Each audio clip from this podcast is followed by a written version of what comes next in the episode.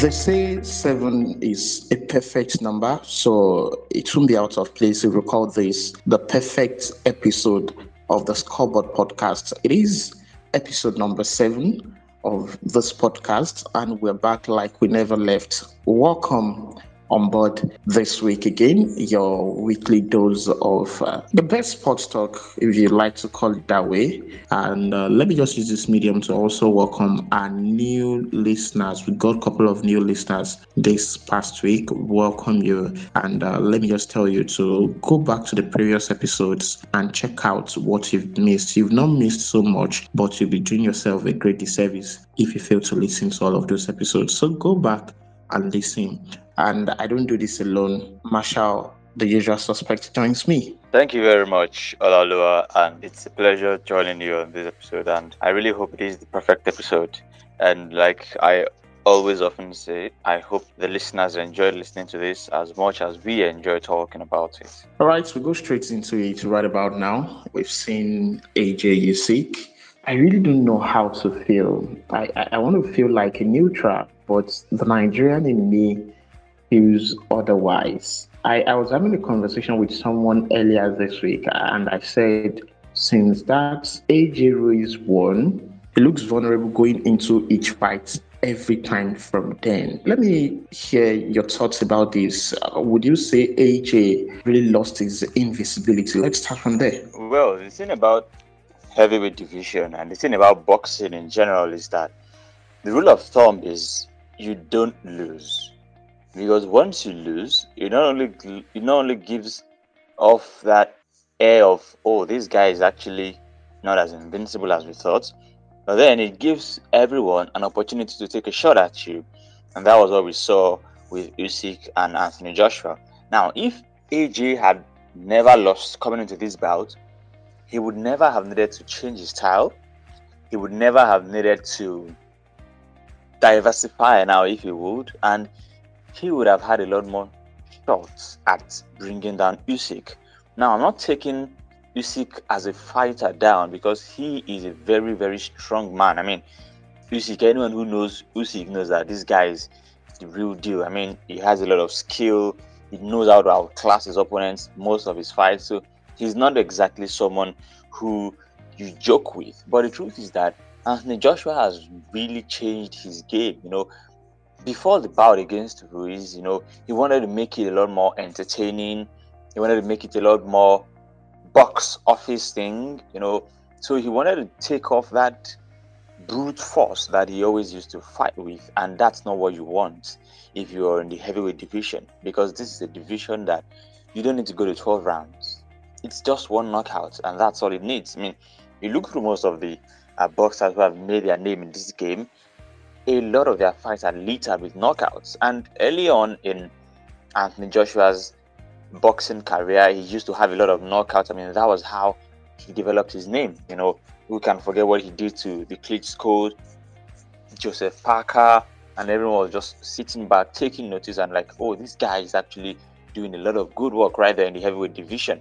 I mean, holding uh, the belts, and everyone's thinking this guy can actually take a shot at Deontay Wilder because Wilder was the one who had been doing his own thing in the other side, you know, defeating everyone who was there to stand in front of him. And so it was more like Anthony Joshua was being propped up, you know, for that one. So when his bout with Big Baby Miller was called off due to uh, Jarrell's use of banned substances, everyone just felt just put someone in line and let's get this over with so we can focus on the real thing, which is Deontay Wilder. But then he brought on AJ, he brought on Ruiz, and Andy outclassed him, but then there was a rematch, and then he defeated Andy, got back his belts. And the next fight was supposed to be against Tyson Fury, you know, Battle of Britain, and everyone was looking up to it. And let's see what AJ actually does in this one, because we all know the kind of fighter or boxer that Fury is very, very skilled, packs a punch, understands the technicalities, and for a big man, he moves his feet very, very fast. So it was really surprising when the whole thing had to be called off due to the uh, trilogy that had that was in the contract for Deontay and, and Tyson, and he brought up the, the bout between Anthony Joshua and Usyk. And for Alexander, this was not one that was kind of expected because everyone had been propping up the Battle of Britain. So coming into that one, it was kind of difficult to see Usyk as an actual challenger. You know, it was supposed to be a stopgap, you know, just to whet your appetites before we get to the big one, which is AJ Fury, you know, Battle of Britain and all. And just like it happened the last time, Usyk defeated him. And it's not even for a want of quality or for want of power, you know. Anthony Joshua looked like, at least from the look of things, like he gave it his all.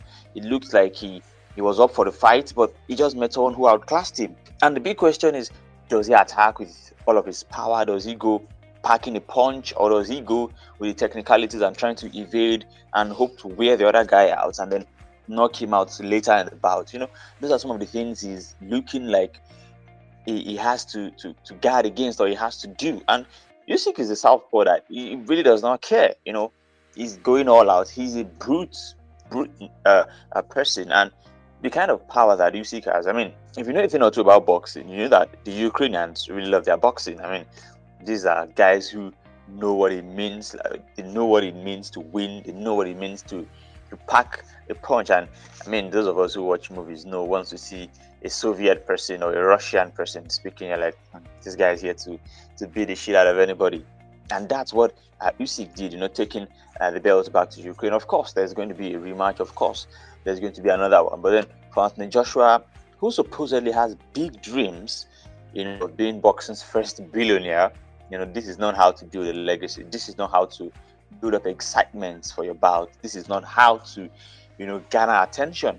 Yeah, you might say, uh, you say this is just him uh, being human. Everyone can be beaten, but in boxing you don't get beat, and that's why till date Mayweather still stands on his record. I mean, he never lost a bout. Yeah, some say he ran away from opponents. Some say he wasn't always fighting opponents at the peak of their powers and all. But what you cannot deny is that the man went undefeated. And if you go 49 or 50 bouts, if you're counting the last one as uh, as a bout now, if you go that amount of bouts without losing, it shows you you actually have some special qualities. And what this would do is that it would not only delay uh, the Battle of Britain between Anthony Joshua and Tyson Fury, it would also mean that Anthony Joshua now becomes not the defending champion, but the challenger. And dare I say, is going into that rematch as an underdog, and that's not really something we've come to expect of Anthony, especially in his early boxing career. Now, you talked about stop gaps. Andy Ruiz, like you mentioned, was meant to be a stopgap for Alexander Usyk to another stopgap. Now it looks like the stopgaps have become that uh, bone in Anthony Joshua's throat right now. Uh, would you put it down to AJ maybe not prepared enough for all of these guys, or probably just underrating his opponents? Because going into that bout against Andy Ruiz, it was okay. This guy is just meant to come replace Jarrell Big Baby Miller, and uh, it, it doesn't really look physically good enough to stand Anthony Joshua's powers. But we also what ended it, and looking at uh, his uh, opponents, I'm talking about Usyk right now, his recent opponent, he's not a natural heavyweight. He had to pack up a lot of weights heading into that division. Of course, you would say he's won two bouts in that division, but you still can't put him down as a natural heavyweight. He's coming up the ranks to come and fight in that division. I put the question to you again. Would you put that down to AJ not prepared for uh, his opponents enough or just underrating them?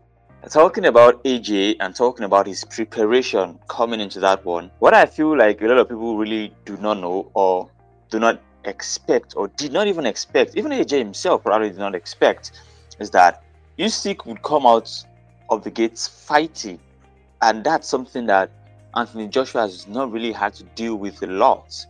Probably because he's faced guys who really were not as strong as he is, or he has faced guys who have not packs the kind of punch that Usyk packs because Usyk is not a small guy. I mean, this guy is a pound for pound guy.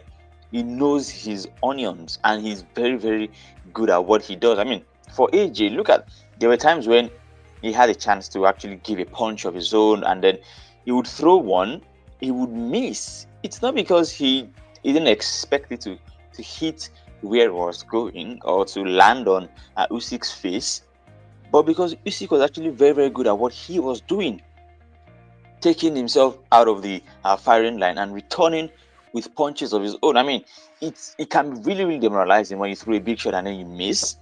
And not only do you miss, but then you get hit in return. That's not that's not how it works. And there were times when AJ was looking like it could really hit Usyk, and then Usyk could not only dodge it, but then he would hit AJ really hard. There was a time when AJ had a very, very big monster shot, and I felt like, okay, this is going straight to the face. And then almost immediately, Usyk dodged it and returned one on, on AJ's face. And that's not how AJ has always had it. He's mostly always had it his way, and he's always doing.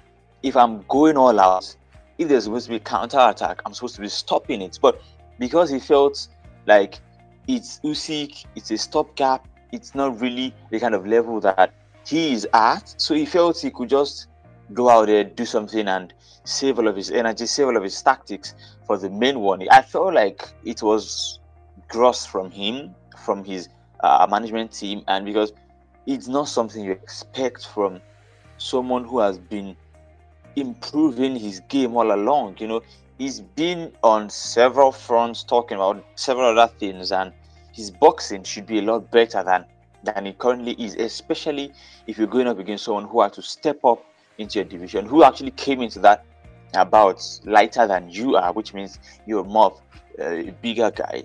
I feel like AJ really underestimated the kind of power that uh, Usyk packs. And for some who, who don't know, Usyk has been boxing bigger opponents for a very long time now. Not bigger in terms of uh, the division and all, but bigger in terms of these guys are weighing heavier than he is. You know, I mean, AJ is taller, AJ is bigger. I mean, he has more weight, but then Usyk is more skilled, and this this is this is what what it is. I mean, when uh, Usyk when AJ lost to Ruiz, I mean, it was all about then that uh, Alexander Usyk was really really fuming because he felt like that was his shot. You know, he also threw his hat in the ring to uh, to box uh, AJ back then when his bout with uh, Big Baby Miller was cancelled, and there were a lot of people who were thinking Usyk could have really been that guy, you know, propped into superstar. I mean, we saw what that bout helped.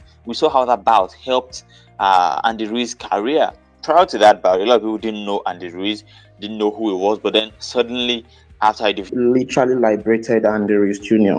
Like he changed yeah, his life. Changed his career. Yeah, that was that's the thing. I mean, after that bout between AJ and Ruiz, Usyk was reportedly fuming in uh, the Madison Square Garden because he felt like that should have been him. You know, that was his shot at superstardom. If he was the one who had defeated AJ, I mean, he would have been uh, more of a household name and all of that. And last night, his chance came, grabbed with both hands. So, absolutely pumped for Usyk. But the truth is that AJ really did not come into this one as as well as he should have. And the longer this continues to happen, people begin to wonder what exactly is the hype around this guy again? What exactly is he doing to deserve this kind of hype? Is it because he's defeating, or is it because he defeated uh, over the hill Klitschko brothers or Joseph Parker, who's not anywhere near uh, the level he should be? Or, you know, a lot of things start getting thrown out. And, you know, if you're in the heavyweight division, you really don't want a lot of dirt on your name because it not only soils your ratings, especially in the box office, you know, pound for pound, everyone starts to look. And if you're to be ranked, your your scaling falls down really, really fast. Let's also look at it from this angle. It looks like AJ has really changed his approach ever since losing that uh, bout with Andy Ruiz Jr., the first uh, that bout that he lost against Andy Ruiz Jr., he became more conservative. He, he doesn't really go for the jugular. Like he wants to just punch you, play with you. Would you yeah, put this down? Well, the thing about AJ, like I said at the top, was that AJ has always been a brute guy.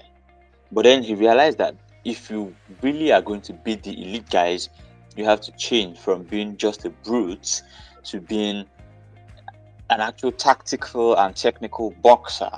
And that's one thing Tyson Fury has. That's one thing Deontay Wilder lacks because Wilder is also a very brute guy. So heading into his bout with the Klitschko's, you know, AJ changed his game, became a lot more calculated, became a lot more technical, moved his feet really well, you know, always tried to avoid getting hit. And whenever I was going to hit, he would pull a decoy so the person doesn't know where it's coming from, and on and on. But before the battle against Ruiz, I feel like he wasn't he wasn't thinking Ruiz would give him much of a problem, and it's almost the same thing. I mean, he said it after the battle against Usyk that the Ukrainian is, is, a superior boxer to him. It's not because all of a sudden Usyk is the next best thing since sliced bread, but because AJ already lost to Ruiz, and Ruiz kind of laid down the framework. If you want to beat AJ, this is how you do it. You you not only hold up and absorb his own punches, but you ensure that whenever he's punching you, you're coming out with an attack even greater than he is. So if someone wants to hit and then you shift back to absorb it, by the time the person is going all out, you've packed a punch of yours and you're hitting the person, and that's what AJ repeatedly suffered at the hands of Usyk because Ruiz had laid down the framework. So all that was left was for Usyk to just put on a show, give him what Ruiz gave him, and that's what that's what happened. Now, if there's a rematch, I don't know how it's going to pan out. Usyk could get beat badly because AJ also packs a punch. He's very very heavy too, also skillful but not as skillful as Usyk. What we cannot deny is that last night Usyk gave him a masterclass, and that's just it. And like I said, it doesn't just always have to boil down to your level at times, it could be who wants it more. At times, it could be focusing. You know, the level out there saying AJ took his eye off the ball, you know, focusing on the Battle of Britain and all. But the truth of the matter is that Usyk came into that one with a lot more to prove. Usyk is the guy nobody knows about. He, he, he simply was coming to prove something and not to lose anything. He wasn't going to lose anything. AJ was the one here having a lot to lose. First, a shot at the Battle of Brits. The second is belts. Yeah, because not only did not only did he lose the Battle of Britain bout right now, it makes it it makes it even harder for them to to reschedule because now he's going to have a rematch with Usyk, and then he, he just hopes he doesn't lose it because that was something that that would change that was that was a battle that really should have just happened and then you'd focus on the next one. You know it's like it's like having a carabao cup game before a champions league game and you're thinking okay man it's the carabao cup i can just go out there you know relax freestyle and then when the champions league comes around i put in all of my energy and then you get beat in the Carabao Cup. You know, it's not it's not new. It's not the first time it's happening. It's not the first time we've seen that kind of thing happening, and that's what's happening with AJ. And like I said, the longer it continues to happen, more and more you would start to see talk about where is AJ actually worth all of these valuations that has been has been put on him. I mean, Usyk was very very clever. It was tricky. He lasted really well, and even when it was looking like he would knock AJ out, he wasn't, you know, going out there to kill it off because he's smart. He knows he knows what he needs to do. I mean, AJ had just one job because the first eight, seven, first seven, eight, nine rounds, it was obvious that AJ was just not at it, and if eventually AJ lost on the judges' scorecard, but he nearly got knocked out. So if he was going to win that bout, the only way he would have won it was to knock him out. And I mean, when was the last time AJ actually knocked someone out? Like knock out, not judge's decision or judge's scorecard. When was the last time AJ knocked someone out? It's it's been a very, very long time. And that's the issue. You know, he, he wants to change his game from being the brute force guy to being a tactical, technical guy, but then he's losing the brute force that gave him that acclaim in the first instance. And that's unfortunately not how it works. Quickly, uh, with him losing that brute force, let's bring it down to AJ's personality. I I was telling someone AJ looks too refined to be a heavyweight boxer. From the thrash talk to to everything they do, it, it looks like someone who is just wants to live the baby boy life and still wants to be a boxer. It looks like it, Floyd Mayweather in the heavyweight division. But that even he, he, he, does dirty things. Look at look at yeah. look at the heavyweight boxers that we know. At least look at the heavyweight boxers right now. Look at Tyson Fury. Look at Deontay Wilder. Look at what Wilder. these guys say press conferences. Or yeah. AJ will just go there, the fine you know, boy. That, that's the thing. You know that that's the thing when when you when you're Nigerian, you know they always teach you respect everybody.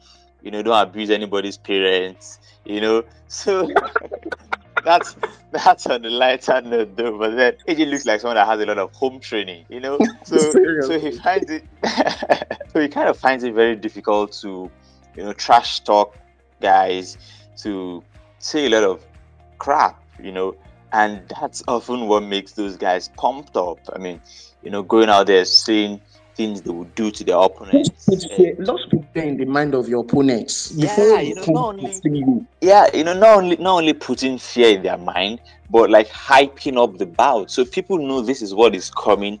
People know this is how it's going to look like, and they cannot wait to see you fulfill all the promises you made. So even if you don't fulfill it, I mean, you know, so the thing the thing with AJ is that AJ is a calm guy. He doesn't have problem. He doesn't really want to stress anyone. So he just wants to, you know, box, collect his money, enjoy his life, you know, eat a and, and be okay. But in the heavyweight in the heavyweight world, it's it's a lot difficult, especially when you're facing guys who really have nothing to lose. I mean, Alexander Usyk coming into this bout was 18 and 0. He had not lost, but he was willing to put everything on the line just to defeat Anthony Joshua. And for Anthony Joshua, he's still more of a calm guy, and I, I hope that this bout changes him because you know, like it is for most of those boxers, an event happens either in their lives or in their boxing careers, and then it changes them from who they are to something totally different. And that's where I feel Anthony Joshua really needs to work on because if he's going to continue being the cool, calm guy, you know, there are times when there's this internal anger that fuels these boxers because they're so angry. They start to, I mean, I was listening to, it's been a while back now, but I was listening to a press conference by a player and he was asked, why do you always, is a basketballer by the way, he was asked, why do you always go into games with so much anger and so much fury and he says, I imagine my mom sitting courtside, and then all the opposition players went there and slapped her one after the other. So that's the kind of anger that she sees that fuels him. And that's the kind of anger that AJ doesn't have or doesn't look like he, ha- he wants. Look at Jarrell Miller before that Before that fight. It took the intervention of Jarrell to bring fire to that to that press conference. Honestly. I mean, AJ AJ looks so refined for me, and I feel yeah, like he's, he's a calm. you know, that's, that's the thing. Like I said, honestly, I, I, wouldn't, I wouldn't, I wouldn't take it past home training. Honestly, you know, that's that's that's where I, I really think it, it all lies because you know there are people who are just wired differently. There are people who that unless there's anger coming through them, it doesn't fuel them. And that's why we often hear these people outside of that circus, which is the ring or the uh, post uh, pre bout presser, and you're like, is this the same guy? Is this the same person? It's because when they step into the ring or on the court or on the pitch, you know, that anger just starts to fuel them and that's what pushes their performances even higher than they usually would be capable of. And honestly, for Anthony Joshua, I really hope he takes this as a challenge. But if he doesn't realize it has happened the first time, it has happened the second time now, and whether he likes it or not, I mean, eyes are going to be trained away from him. If there's someone coming up in the division who's looking like, okay, this guy could pack a punch, and this guy could really be that guy. I mean, everyone looks away from Anthony Joshua, and all of a sudden he has to come up through this crap heap over again. So that's why the rematch with Alexander Usyk is very, very important because if he loses that rematch, then we'll have a problem. We'll have a problem. And like Reminisce said, we have a problem. I'm talking about problem. I, I, I feel there is a problem in the heavyweight division right now because Usyk is in the conversation already major conversation and look at it look at that triangle or a square. There is uh, alexander Usyk on one side there is tyson fury on another side. Deontay wilder still wants to fight and there's anthony joshua in the picture. If he loses that means we might not see the battle of the Brits. And it sounds like someone that is even ready to lose because he said after the fight that he would fight Tyson Fury regardless even if he has a belt or not, that that battle of Brits is definitely going to happen. And I begin to wonder, how is this guy talking like this? Because look at look at Wilder. Wilder, Tyson Fury already moved on from Wilder. Wilder forced him. We must fight. And Joshua doesn't look like someone that can pull that kind of string. Yeah, the thing is that, I mean, there's it's a rematch clause, so it was it was always coming. The first one was widely considered a Tyson Fury victory, but because it didn't end in knockouts, the judges ruled their scorecards and it was seen as a draw, and that's why they had the rematch. And in the rematch, Fury, of course, knocked him out, punched him, blew out his ears. So that was definitely no one he could have had anything to say about. And then uh, Deontay Wilder according to what he said was in his contract, has a clause for a rematch if either of them loses and feels like I really should have won, or I feel, or they feel like I want to take it up again. And that was what was in the contract, and it was pulled out and it was confirmed. Now that would mean more uh, pocket for both boxers, but it would also mean that the Battle of Britain would have to be shifted back. Now, if the trilogy between Wilder and Fury was not set to happen, then this battle between AJ and Usyk would also probably never happened. Now, now that the one between Usyk and AJ has happened, the one between Fury and Wilder is also set to happen. AJ has to defeat Usyk to reclaim his three belts. Fury has to defeat Wilder to retain his belt. And both of them now have to fight for who will be the undisputed heavyweight boxing champion. But if both of them loses their belts, then the, the bout would not really be as much as it really should be. Because ideally, how it should be is, I mean, all the bets are on the line. He has three belts. AJ Tyson Fury has one, and if you're going to be the undisputed, you have to hold all four. And if Fury doesn't have any, if AJ doesn't have any, then what exactly is he is he holding? I mean, there was a time when Tyson Fury was the undisputed heavyweight champion, unified everything the WBA, the IBF, WBO, IBO. And that's the difference between himself and AJ because AJ has never unified at all. I mean, Tyson Fury defeated Klitschko back in 2015 and held all the heavyweights, but then because of what happened to him, suffered, you know, the issue with his mental health. He refused to fight, and then he lost them. And then AJ came up, picked it up, and did his own thing. But if he's fighting Fury without the belts, then what exactly would the fight's legacy be? When Fury defeated uh, Vladimir Klitschko in 2015, he unified all the titles. So if AJ doesn't have the three belts, if Fury still probably has one belt, if AJ wins, he just has one. He doesn't have all four. And what are the chances that he would fight against the person who has the three? And if probably by that time Usyk has lost to someone else, so he has to fight that person for the unified world heavyweight champion, and then he doesn't have as much glamour as it is. So ideally, how it should be is Fury defeating Wilder in the trilogy, and AJ defeating Usyk in the rematch, so that both of them, AJ and Fury, can then fight for uh, the unified uh, world championship, and that's going to get a lot of not only media attention, but a lot of talk because uh, Fury will be going to repeat as the unified uh, world champion in the heavyweight division, and Anthony Joshua will be going for the first time.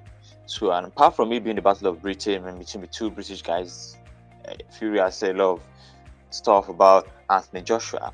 It would also mean that they will be fighting for something that means a lot. You know, if you're fighting without belts, I mean, why exactly are you fighting? You're not, you're not the Malian. So, I see what you did there. All right. I, I really wish we could continue with this conversation, but let's switch attention to Formula One. After the unfortunate incident of the last time out, uh, we're set to see another Formula One race, this time in Sochi, Russia. And uh, unfortunate for Max Verstappen starting at the back of the grid. I really don't understand what Mercedes has set out to do by just getting a new engine for Valtteri Bottas. For Lewis Hamilton is starting hot on the grid, and the the positioning it looks very very very weird with uh, Lando Norris in pole, with uh, Carlos Sainz, Of, yeah, and uh, we have George Russell of uh, Williams in third, followed by Lewis Hamilton, and on and on like that, Daniel Ricciardo and the rest of the pack. But what, what would you say is a Mercedes game plan? Or let, let's look at the scenarios for this race. Yeah, it's it's very funny because coming into that race, you know, uh, Valtteri Bottas took an engine penalty heading into Monza. So he started from the back of the grid. And with whole issue with his car, that's Max Verstappen's car now, heading into Sochi, all of a sudden, Valtteri Bottas has been told, get a new engine. So what a lot of people think is going to happen is that because Max Verstappen will be starting from the back of the grid, not only does he have a three-place grid penalty, he's starting, he's taking a new engine, which means he has to start from the back of the grid. So what Red Bull wanted to do is they wanted to take both penalties in one race. So if you use three engines, three engines is the maximum. But if you use four engines, you have to take an engine penalty. So you start from the back of the grid. And that's why Max is starting from the back of the grid. So it's always like instead of starting, instead of taking a three place grid penalty in Russia, why not take the engine penalty now and take it alongside the three place grid penalty? And then he used this engine for the rest of the season. But what it also doesn't take into consideration is the fact that other teams could also decide, you know what, would also take an engine penalty too. So if there was no engine penalty, it puts him on a different race streak to all other drivers, where he can start with the hard tire, he can start with the medium tire, go very, very long. And then when others have pitted, he will still be out there, you know, pushing his times, come into the pits, change his tires, and you know probably even come out either ahead of them or at some point before them. So if you're going to be blowing through the field, there's going to be relatively no opposition. But if there's a Mercedes a few car lengths ahead of you, you're going to have a lot of opposition. You're going to be held up a lot, and you could potentially crash. And Max Verstappen is the kind of driver who does not calm down in the opening laps. He wants to make if he's starting on pole, he wants to just blaze into the distance. If he's not starting on pole, if he's starting probably second or third, he wants to just get into the front and go on like that, which is very, very different from what almost other drivers would do. You know, they'll be a little calm, try, yeah, try to make places, but then not going with a hot head of steam. And that is what Max Verstappen is very, very likely going to do. You know, go into because starting 20th, you want to make as many places as possible.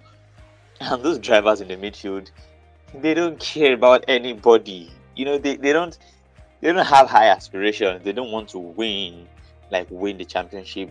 They're just there to race, have fun, get as many points They, as they are possible. they, they are the Andy Ruiz Juniors of uh, Yeah, you know, of the Formula One heavyweight division. So they're just they're just there to have fun, you know, get at get into the points. You know, if they get one or two points, they are happy. But Max has bigger goals. You know, he's competing for the drivers' championships. So if he has to plow through the uh, the pack, and there's a certain Valtteri Bottas waiting in front of you, delaying you at almost every point, is going to be a lot. And secondly, For Mercedes, they want to see what it looks like. If you change your engine now, how long would it take the car to acclimatize? How long would it take you to get up to speed? Where would the engine start to drop off almost immediately? So that's what they want to see before, because it's eventual at some point you have to change engines. I mean, if the engine has been in use for a while, it gets to the point where you're like, okay, we have to change this engine, we have to add something, we have to do this. And I was listening to Toto Wolff after the Italian Grand Prix saying it's not compulsory Lewis takes a new engine in before the end of the season, and I was just laughing because it is almost impossible. Like no matter how hard you try, you just have to get that engine because others are going to be seeing the effect of their new engines. And if the team is lost without that engine, it becomes really, really problematic. And that is why I think in one of the races to come, we might see Lewis also take an engine penalty. But then if they don't take it, that would be really, really brave of them. But for today's race, what it is just all about is Max Verstappen is towards the back of the grid. We should have someone there who would delay him for us. I mean, it's not like uh, Valtteri is going to be in Mercedes next season, so he really doesn't he really doesn't have a new contract to fight for or stuff like that. All right, let's dilute this show with football. We'll, we'll talk the real football and we'll talk the other football. I'm sure you know what I mean. Ronald Koeman's time at Barcelona, it, it looks like it's uh, dragging towards an end if everything we are hearing is anything to go by. But literally, Barcelona cannot afford to even sack Ronald Koeman. When I say literally, I mean they can't even afford it. They cannot give him the money, the compensation package now if they sack him today. And I think that has been the reason why they can't even sack him. It's been a run of poor results for Barcelona. I, I really don't know they would be in this situation years back, but unfortunately they are in that situation. Now, would you put this down to Ronald Koeman not being tactical enough to make do with the resources on ground or the playing staff. They have they are not just good enough to compete at the topmost level. Well it's a combination of a lot of factors. And firstly i think the playing staff used to be good but then with the whole financial issues over the Alicatlan Giants it became even worse and that's why we've seen a lot of departures in the recent past. I mean, I'm even talking about the playing staff yes, they have right. Yes, it's it's it's a mixture of everything because ideally, when you sign a player for the future, or when you sign a player who you think would be with you for the long, I mean, if if they didn't have financial issues, right? There is no way Lionel Messi would not still be at Barcelona. There is no way Luis Suarez would not still be at Barcelona there's probably no way also that Antoine Griezmann would not still be at Barcelona. So it's because of the financial issues they've had. That's why their playing staff is not as good as it is, or is not as good as it should be. Because slowly or surely it's been coming. I mean, before Bartomeu handed over, I mean, four years ago, yeah, four years ago was 2018 2019 season or 17 18 season when they started to make some really financial shady decisions shortly after Luis Enrique's contract expired and then they hired uh, Ernesto Valverde. Now, Ernesto Valverde is not a bad manager by any stretch of the imagination. He's quite good at what he does, but then he's probably not suited to the Barcelona style. And then the kind of players they to purchase, and you're wondering what exactly is going on. And then they started to mismanage money on an astronomical level. And that was when the problems began. And ever since, it's been lurching from one disaster to the other, which has now resulted in the playing squad we see today. I mean, you look at the Barcelona squad, and you can't even point to a player who is in the top three in his position worldwide. And that's a very, very big question mark for the board and you know it kind of spills onto the manager because the manager can only make do with what he has. And if you know Ronald Koeman you know he's a very very stubborn man. You know he's set in his ways. He doesn't change for almost anything. And he doesn't like that's one thing about Dutch managers. Reminds me of Louis van yeah, too. It's a lot of it's a lot of them. I mean Frank Rijkaard had the same issue. Frank de Boer had the same issues. And although we really don't know a lot about uh, Erik Ten Hag's coaching, we, we don't know. I mean, from his press conferences and all, until he manages an elite club, we never can say. But you know, most of the Dutch managers I know, I mean, even the late great uh, Johan Cruyff, he had that in him too. You know, you know even when it is when it looks for all the world that it's not working, and then they come out and defend it, you know, their philosophy and all. I mean, throwback to the days of Van Gaal pressing on and on about his philosophy. Well, for Ronald Koeman, his his own inability to get out of his own way has also have been a part of this. I mean, make some outrageous statements because he knows they can't even afford, like you already said, to fire him. It's going to cost 12 million euros to fire him, and right now Barcelona are in dire straits. They can't they can't do that because you're literally paying someone to leave you. I mean, if I someone who would pay me to leave, I mean, I would look for those kind of people all day long because you don't find that. And it's a dilemma that at Barcelona are in because even those who could potentially take over, they are in relatively good situations. I mean, the Erik Ten Hags, even Xavi is in a good situation over there in Qatar. And according to reports I'm getting from Spain, he doesn't want to take over mid-season from Ernest, uh, from Ronald Koeman, which was also the same thing he had when Ernesto Valverde was to be fired, you know, take over mid-season, and he said no. If he wants to start, he starts anew. He starts at the st- at the beginning of the season. But for Barcelona, you know, having to deal with all of this can be very very stressful because every little mistake or every little game that is being played gets seen as this big thing. So mistakes cannot even be made.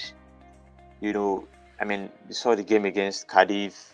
It was a ball draw, a goalless draw. Was even looking for all the world that Cádiz would win at some point. The game against Getafe at the Camp Nou, you know, it's not what you associate with FC Barcelona, you know, losing against Getafe. Eventually, they rustled out draw, let go from Araujo, but it's not what you want from Barcelona, and especially when the club is under this kind of pressure.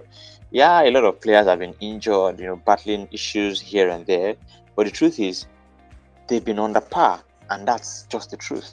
You know, if a team has been subpar, a team has been subpar. It doesn't have uh, any two names, doesn't have any two minutes, and and for the kind of players they have, it's not good enough. Fine, but they really should be winning, and that's that's just it. I mean, look at the midfield. There's a Frenkie De Jong there. There's there's Sergio Busquets there. There's a Pedri there, who is widely regarded as one of the most talented our Spanish midfielders right now. I mean, at right back there's uh, Sergio Dest. At left back there's a Jordi Alba. In central defense, yeah, you might say Piqué is no longer at the peak of his powers, but it's still Gerard Piqué. I mean, we have uh, Ronald Araujo doing a lot of good work right there at the heart of defense. In the attack, yeah, attack is kind of lagging, but I mean they've they lay their bed, they have to lie on it. Losing Lionel Messi. So by saying all of this, you are putting it down to the manager not being tactically astute enough. To get the best from this squad, yes, he is not. I mean, look at their counterparts over in over in Madrid. Atletico Madrid and Real Madrid squad were not overly better than theirs last season, and then they were comfortably ahead of them. I mean, for all the world, if Lionel Messi was not in that squad, they could have finished tenth and that's just the truth. And it's not supposed to be, especially for a club like Barcelona. I mean, when Real Madrid lost uh, Cristiano Ronaldo, a lot of people even wondered whether they would ever qualify for the Champions League. And not only have they qualified for the Champions League, I mean, they won the league season two years ago, and last season, up until the last day of the season, they were still in the title race. So for Ronald Koeman, what he has to do now, he has to prove that the team is bigger than the sum of its parts and secondly, he has to prove that he is tactically proficient enough to cover any of the things that we're seeing from them. And that's just what he has to do. All right, let's talk about the other football. I'm talking about American football right now. For Tom Brady, he's uh, heading to Hollywood actually this weekend. He's ticked a lot of boxes during his career, but I think playing in Los Angeles is uh, actually not one of them, but that will change this uh, weekend when uh, the seven-time Super Bowl champion will actually head to the Hollywood as Tampa Bay Buccaneers we face Los Angeles Rams. Just in the same vein, so let's talk about another man, Aaron Rodgers, uh, the quarterback for Green Bay Packers. He wants to win now. I mean, he's uh, forced his way out of uh, Wisconsin because they've had a lot of issues in the season. And uh, right now, let's uh, talk about Aaron Rodgers and the Green Bay Packers, what they are having right now. And uh, some somewhere in the picture, we have the San Francisco 49ers. Yeah, for Tom Brady, I'm sure he hopes that the, the match uh, right there in LA will not be his last in LA this season because the Super Bowl is set to be held in LA. That's the Rams a stadium, and that's one thing. And also, secondly, for the Tampa Bay Buccaneers playing against the LA Rams, I mean, the LA Rams are 2 and 0. They are currently doing very, very well for themselves right there in the West Division of the NFC. And they have a lot of players who can do damage for uh, the Tampa Bay Buccaneers. Aaron Donald is one very, very huge defensive tackler, sacks quarterbacks a lot and with Bruce Arians' style or the Tampa Bay of no risk it, no biscuits, it can be difficult to not get sacked. So we have to watch that um, matchup between Bruce Arians and Sean McVay, uh, who is the head coach of the LA Rams, and I'm sure that match will be one for the ages. Very, very exciting. And quite surprisingly, nearly all of the games this season have been very, very, very interesting. End to end stuff, actions, touchdowns. You know, I was seeing the game between uh, the Bucs and the Falcons last weekend, and I was shocked because, trust me, Tom Brady is just in a league of his own.